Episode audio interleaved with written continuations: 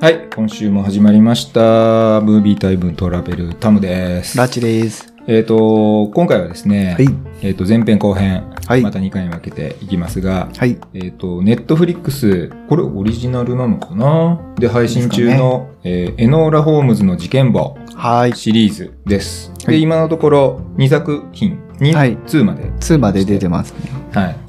で、前編の今回は1作目はい。とやっていこうと思います。はい。よろしくお願いします。えっと、まあ、エノーラ・ホームズという名前からもわかるようにですね、これはホームズですねホームズですよ。はい。かの有名な名探偵、シャーロック・ホームズの妹がおりましたというう、ーん。実際にはいないんだけど。っていうか、実際にはって言って、ホームズだって架空の人物だから。えまあまあ。でもあの、実際も何もないんだけど。若干あの、ちゃんとロロンドンにあの、家、家はありますよね。ベーカー街ね。ベーカー街は。ベーカー街ね。はい221の B はい有名な場所ですよ。有名な場所です有名な場所が。はい。はい。で、これ、あの、実際は原作がありまして、はい。で、小説がこの、あってですね、もう、あの、タイトルも一緒、エノラ・ホームズの事件簿っていううんシリーズがあって、まあ、それを映画化したという。ああ。で、実、実は、えっ、と、名探偵に妹がおりましたとうんうんうん。いう、その妹を主人公にして、うん。えー作った作品がこあのーシリーズなんですね。で、実際なんか公開する予定だったらしいのね、劇場公開。ただ、これもうコロナ真っ最中の時に。やっ。て、なかなかちょっともう難しくて、ちょっと断念して、で、もう配信になっちゃったっていう感じなんで。うんうんうんあだからこれ、あれか、ネトウリオリジナルってわけではないのかな。あ、なるほどですね。うんネトウリは、だから配信権を取ったっていうのは普通に、劇場公開、はい、されるはずだった作品ということで。うんでもまあ2まで作られてね、はい。あの、多分結構人気はあったのかなと思います。で、1作目、はい。まずね、前編、これのあらすじを言いますと、はい。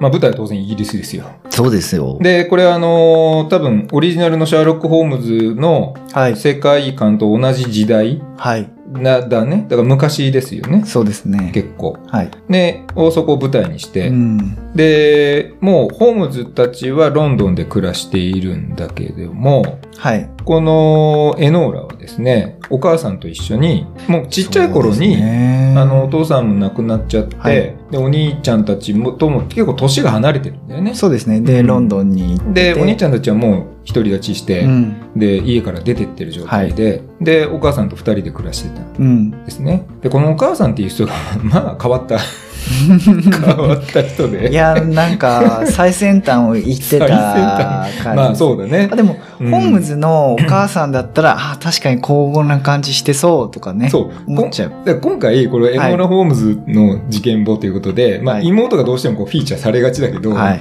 あお母さんも出るんだってそいううね。。なんか家族構成って、あ、こういう感じなんだ、みたいなのが、あのはいすごい描かれていてな面かなか白かったですね、強烈なお母さんが。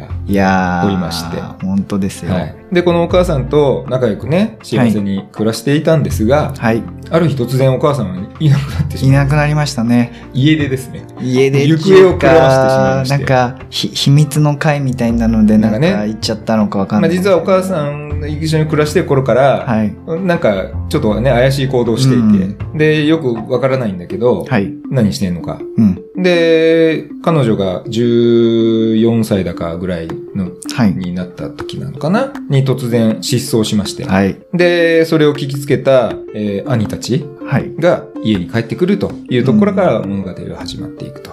で、一作目の、えっ、と、話の軸となるのは、えーお母さんを探すっていう話。あそうですね娘がお母さんを探すエノーラが探していくっていう話。で、まあそこに、まあお兄ちゃんたちが絡んでくる。うん。あ、で、お兄ちゃんたちって言ってるのは、当然まあホームズ、あの、えっ、と、シャーロックはお兄さんね。あシャーロックのお兄さんもね。そのさらに長長男がおりまして、これマイクロフトね。これあの、シャーロック・ホームズの方でも出てくる。あちゃあそうです。ね そそれも。マイクロフト・ホームズっていうね。はい。えーあの、ここはほん、あの、もともと、はい元 描かれてる元オリジナルにいる。はい。兄弟がおりまして、で、まあ、このマイクロフトうんっていうのがね、まあ、いけすかないやつで。そうなんですよ まあおお金持ちだからなのかお金持ちっていうか、まあ、せ政治家なんだよね。あで、あ、なんか役人かなんかなんだよね、マイクロフトそうですそうですうん。で、まあ、多分この当時の時代的な背景もあって、やっぱり女性が自立するっていうことがあんまり認められてないっていうのはほぼ認められてない。まあ結婚してなんぼみたいな。で、家に、家に入って、はい。でやるのが当たり前だっていうふうに言われてて、まあそれをこう、レディーとしてね、はい。しつけようとするお兄ちゃん、はいマイクロフトがいて、で、まあシャーロックはそこまでではないんだけど、まあ俺関係ねえしみたいな。まああんまり興味がない。興味がないんでね。うん。ただ妹のことは大切に思ってるよっていう。ちょっと近い、近いね。うんあの真ん中のお兄ちゃんなんで、はい近い感じはあるんだけど、っていうので、最初まあ、ごたごたするんだけど、うんまあ最終的にね、あの、シャーロックが後見人として、はい。まあ彼女を、なりましたねまあよかったよかったっていうふうになるんですが、はい。まあ、ということで、えーお母さん探しの旅が始まるとはい。いうこと。で、これがですね、途中でですね、はい。まあ電車に乗ってロンドンに向かうのかなロンドンに向かう列車かなんかに乗り込んで、こう、エノーラがね、行こうとする途中で、ある男の子と 出会いまして、まあ、こう、こう、は、ん？伯爵？伯爵？伯公爵公爵の、かな？まあ息子みたいな。まあある程度公爵ですね。あ公爵です。公爵ですねまあまあ、貴族ですよ。そう。なんかすげえややこしい名前なんだ。バジルウェザー・テュークスベリー公爵ですね。ここの子、この子ですね。きこれき貴族。まあちっはいめっちゃちっちゃく映ってるけど、き貴族ですねう。ん、私最初あのキノコが好きなだけの男の子なのかなと思ったら キノコが好きだあのしょ植物というか、うんそういうのがお花とかが好きなそういう学者さんを目指そうとしてたんじゃないかなっていう感じのまあ、はありますけそういう発言もあったからね。うんうん。まあ、彼と途中で出会うことで、うんえーっと、まあ、彼もちょいちょい絡みながら、はい、えーっと、エノーラの冒険が始まるうん、という形ですね。そうですね、うん。なんでそのお男の子を追うなんか殺し屋っていうか、うんうんうんうん。にもあの狙われたりもうん。するシーンがあまあ、って実は彼は彼でいろいろ、まあ、抱えているものがあって、うん事件に巻き込まれてた。で巻き込まれている人物でもあって、はい。まあその事件ともちょっと絡み合いながら、で、うん。お母さんが実はなんで失踪したのか、何をしているのか、うん。何をしようとしているのかっていうところも描かれていくとうん。いうところで、で、シャーロックもね、まあ、ちょいちょい助けるっつうか、なんかヒントとかを出したりするっていうのと、、してくれるけど、うん。やっぱ作中でもやっぱ、あ、シャーロック・ホームズだなっていう感じで、まあちょっとした手がかりから、ちゃんとその妹がこうロンドンにいて、はい、あの、誰を頼ってるっていうところまで、ちゃんと把握して把ね。握してるとん。いうところでありでま、す。エノーラも、まあ、あのー変わったお母さんに、うん。特殊な育てられ方をしてあるからなのかどうかわかんないけど、まあ、なんだろうね、格闘もできるし、運動神経もいいし、まあ頭もいい、切れる。あの、何でしたっけ？アラグラムでしたっけ？こう文字をこう入れ替えて、違う意味をそうそうそうこう持たせる。そうそうそうそう。その訓練がすごくって、だから新聞にね、お母さんに気づいてもらおうと、暗号を載せたりとか、ああいうところはね、い。ちょっとこう、シャーロック味が、うん。ああ、ホームズの血が入ってるなぽい感じはね。たただまあ、がっつりね、あの、ミステリーとか、そういう感じではなくて、あくまでもエノーラ、彼女の、まあ、成長の物語うん。ではありますとそうですねいうことで、だこれは、えっ、と、今回初めて見たの？初めて見ましたうね。ん、まあでも俺もね、まあ正直、ほぼほぼ初めてです。うん。これ初の試みですね。いや、なんかこう、ええエノーラのやっぱ魅力がすごい、いやー、素晴らしいですね。。彼女は、えっ、と、ストレンジャーシングスでも、うんあのー出てましたあが、素晴らしいですね。あとあのーこの作品の進め方が、うんうん。この見てる視聴者に向かって、はい。あの、語りかけなそうがら、いうことでございます。はじ、あの、はい時々ね、そういうワンテンポワンテンポ挟みながらこう、私こう思うんだけど、みたいななんか、そうそう。えっ、と、これはあの、よく言われるあの、第4の壁とあ呼ばれる、わあ、かる？やり方、やり方なんですか？やり方っていうか、そう呼ばれる演出法。えー、法あわかわかる？第4の壁。第4の亀ってどういうえっ、と、え映画って、こう見見てるじゃない？あ、見てます。ね？映像っていうかはいはい、そうです。で、こっちと横とはい。奥には壁があるけど、はい。こっち側にもあ実はあるわけじゃん。し、4方向に壁があるって考えたときに、はい。映像で、映画で普通に撮るときって、はい。こっち側に壁はないことになってるじゃん。ああ、映像映して映るからってしてるから、ことですね。こっち、じ本当はカメラがこっちにあって、はいはいはい ね、はいはい。映してるのは、だはいだってみんな分かってるでしょ、うんそれはいはい分かってるけど、演じてるここの中の人たちはこっちにカメラがあるっていう風には演技をしてないわけしないしないしないことになってるから。はいはい。それを破ってくるわけ。ああ。だからこっちの第4の壁を破るっていう言い方をする。をする。うんまあ、こういう演出って、まあ、割と、なんだろうな、えっ、と、禁じ手ってわけじゃないんだけど、使い方が難しいんだよね。この演出って。よあ、まあそうだと思いど、ますよ。よっぽど必然性っていうか、その意味があるうん。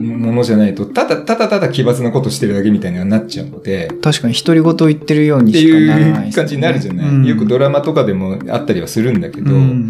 まああんまりうまくいかないことが多いので、うん。結構難しいと思う。だけど今回のこの作品に限って言えば、まあ割とうまくいってるのかなって思って、そうですね、んこう、テンポ感を。テンポがね、ちゃんと、そこで、はい。良くなってるよね。うん。あの、これ多分、あれがなかった。あの、第4の壁の演出がもしなかったとしたら、割と上調な感じ。うん、まらあ、結構ストーリー的にはオーソドックスな話だし、うんまあ時代的、背景的にもね、現代の話でもないから、そうですね。うーん、ちょっとあまり入り込みづらい。テンポ感がね、うんちょっとあんまりっていう。はいだけど、彼女がこっち向いて、ね、知ってた？みたいな。そうそうそうそうそう。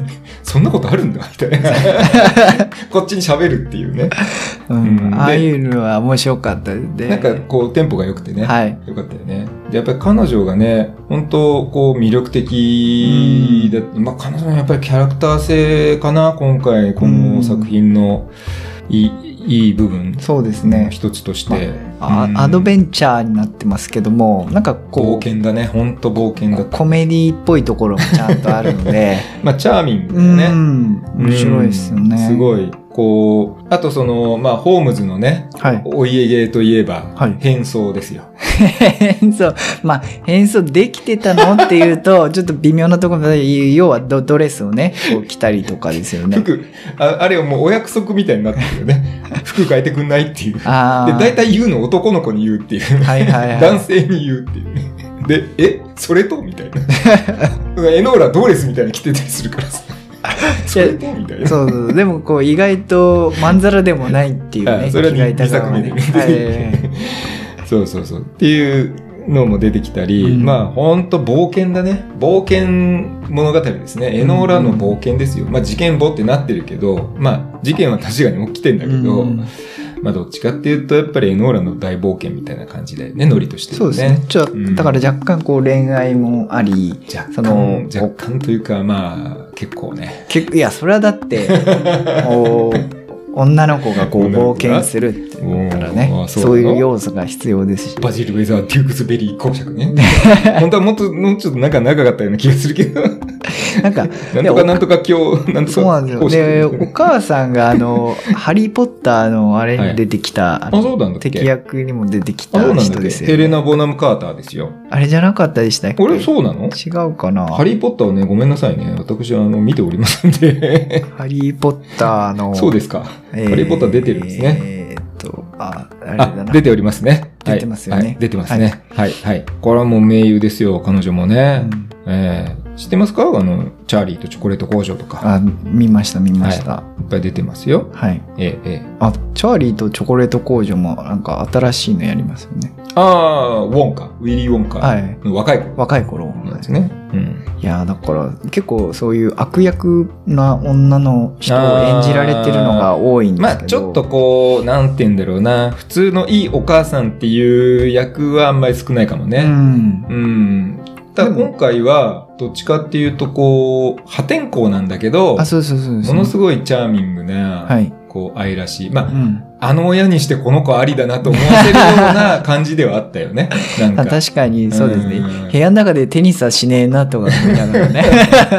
めちゃくちゃだったもん。はい。あ、あら、おじいちゃんの、でなんかあの、胸像みたいなやつがぶっ壊れて壊れちゃい。あ、おじいちゃんごめんね、みたいな。なかなかね、破天荒なお母さんで、ねでも彼女も良かったよね。はい。科学とか、そういう、そうちゃんとそうそうそういう。だあれは、まあ、もしかしたらね、シャーロックがあっての後付けの設定なのかもしれあないけど、でも、そうですね。まあ、あの親だったから、あの子たちがっていうのは、うんなんとなく納得させられるようなところもあってね。そうですうね。ん。いや、良かったですよ。でですね、はい。まあ、これはあのーちょっと後半で言おうかな、この話はね。まあ、はい。総括として。ああ、じゃあいいですうね。ん。なんでまあ、ちょっと前前半ではね、はい。えっと、前編では、うーん、まあ、この作、一作目のね、はい。作品でいきますが、まあ、タイトルに事件簿とついていて、まあ、うん。当然その、ある事件、まあ、はい。二つの事件はいが絡み合っていくお話なので、まあ、それをこう解き明かしていくようなうん。要素ももちろんあるんですが、はい。まあ、その、元となったというか、はい。えっと、シャーロック・ホームズの方ね、あはいはい。のテイストとはんまるで違います。あそまあもちろんそうです。はい。ミステリー要素はまあほぼないです。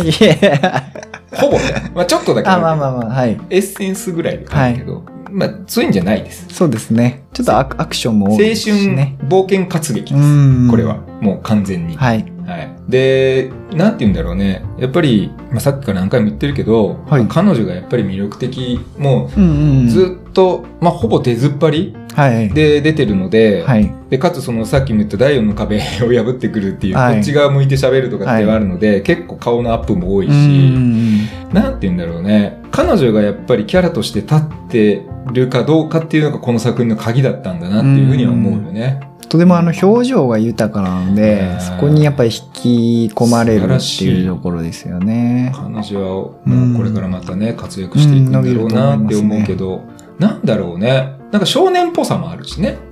あ、そうですね。ううんんうんうん。なんかまずそう演技でそういうふうにしてるのかもしれないけど、うんなんかこう、劇中でね、はい。あの、こう、潜入するっていうか、あーこうはいいうので、こう、女性らしい格好をして、はいはいはい行くみたいな。未亡人。とかあったじゃない、はい、ありました。で、あれが、なんていうかな、あんまり性を感じさせないっていうの？あの、セセクシャルになりすぎないはいはいはい。バランス？あ、まあ肌見せないからそうですね。うん肌見せないっていうよりは、ビジュアルっていう、まあビジュアルも含めてだけど、そのはい。雰囲気が、はい。うんなんていうかな、んまだ少女だし、ああ、そうです。で、彼女のか、そのエノーラというキャラクターもはい、別に女性らしくはない。なんて言ったらいいの？そのセクシーな感じではないあのが、なんかものすごい絶妙なバランス。あ、なるほど。まあだからといって別に、あの、ぶ、ブサイクとかいうわけでもな,、うんうんないくて、めっちゃ可愛らしいんだけど、うん。だけどなんかこう、性をあんまり感じさせない。やっぱりなんか中性的な感じがずっと俺はしてて、ああ、はいはい。うん。えーまあ役柄的にもそ役柄的うですしね。にキャラクターがね、うん。で、そのお母さんがなんでそう失踪したかっていうそこの背景、裏側にある時代背景みたいなところも、やっぱり女性の自立とかうん。っていうところもちょっと絡んできて、やっぱり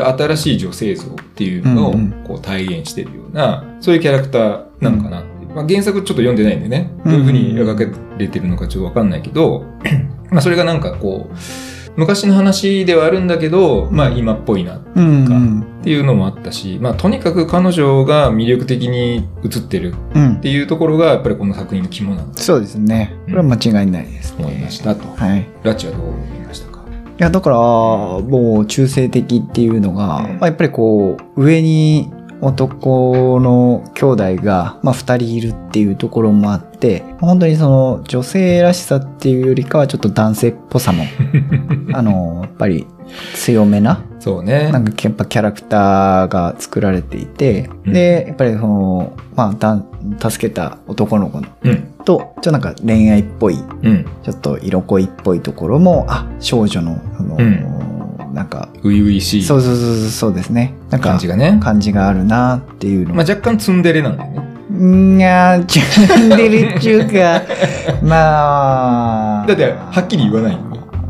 いや、はっきりとは言いますよ。相手に対しても何、何でもはっきりはその言いますけど。恋愛のことをはっきりとは言わない。あ、だから、その好きかどうかから自分でもわからないんで、そこがはっきり言えないっていうね。そうですね。ね。これはまあ、あの、まあいいいいか、もう言っちゃうか。あのーゆる作品、まあこういうね、あの恋愛っていうか、まあ、青春ものはいでよくあるのが、あの、ボーイミーツガールっていうね、ああ、はいはい。いうパターンってあるじゃないですか。はい主人公の男の子がはい。ヒロインと出会って、はい。淡い恋はい。と青春みたいな。そうです。あるじゃない？はい。まあ、それのはい。逆パターンだなって思った。あガールミーツボーイガールミーツボーイ。なるほどう。ん。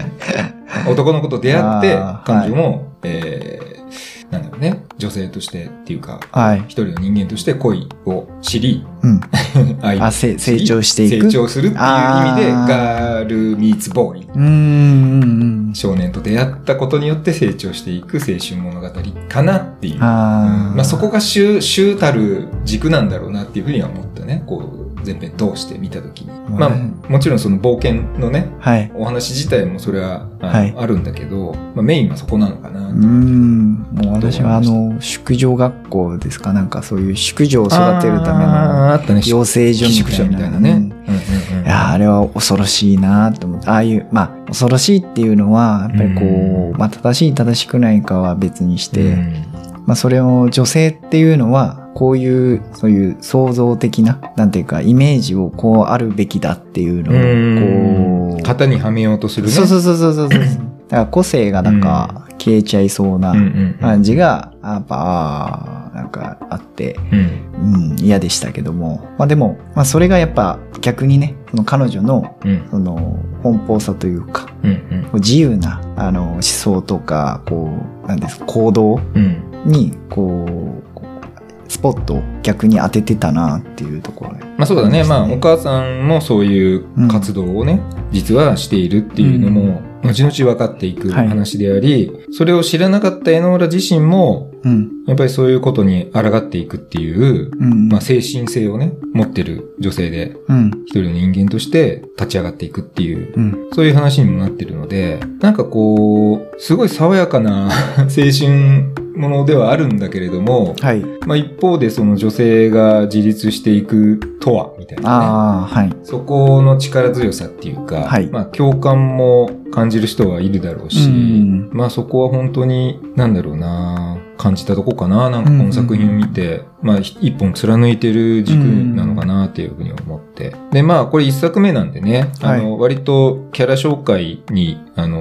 割いてる時間もあり、うん。メインのお話っていうのも、まあ、あるにはあるんだけれども、基本的にはさっきも言ったように、その、その少年とのね、はい出会いと淡い恋と、みたいなところで、最後、ちょっと、ちょっとだけほ、ほろ苦いうん。別れじゃないけど、みたいなものもありましたありね。ながらで、えー彼女はこれから果たしてうん。どう活躍していくのかっていうところで、うん物語は終わっていくというところで一作目は終わるということですね。はい。い、やーこれはあの、俺ね、あの、実は、こはいれ一作目、これがあるっていうことは知ってて、ただちょっと、ま、なかなか手がつけられてなくて、あで、なんかちらっと、なんか予告だけ見たのかな、はいあまあ、こんな感じか、とかって思って、で、まあ、ちょっと忘れてたところあ。もああって、で、2が出たんだと思って、あ。はいはで、それで、ああ、そう、結構そのじゃあ人気い。あるのかと思ってうんうんうん、それでちょっとね、今回取り上げてみようと。ああ、なるほどですうーね。ん。なんかこれやっぱりちょっと、こう、時期的にね、やっぱりコロナで劇場公開ができなかったっていうのはちょっともったいなかったなっていう気がするよね。うんなんかしてればね、それなりにもうちょっと話題になったのかなっていう。まあ彼女もね、結構あの、ストレンジャーシングスっていう、うんちょっとあの、SF ホラー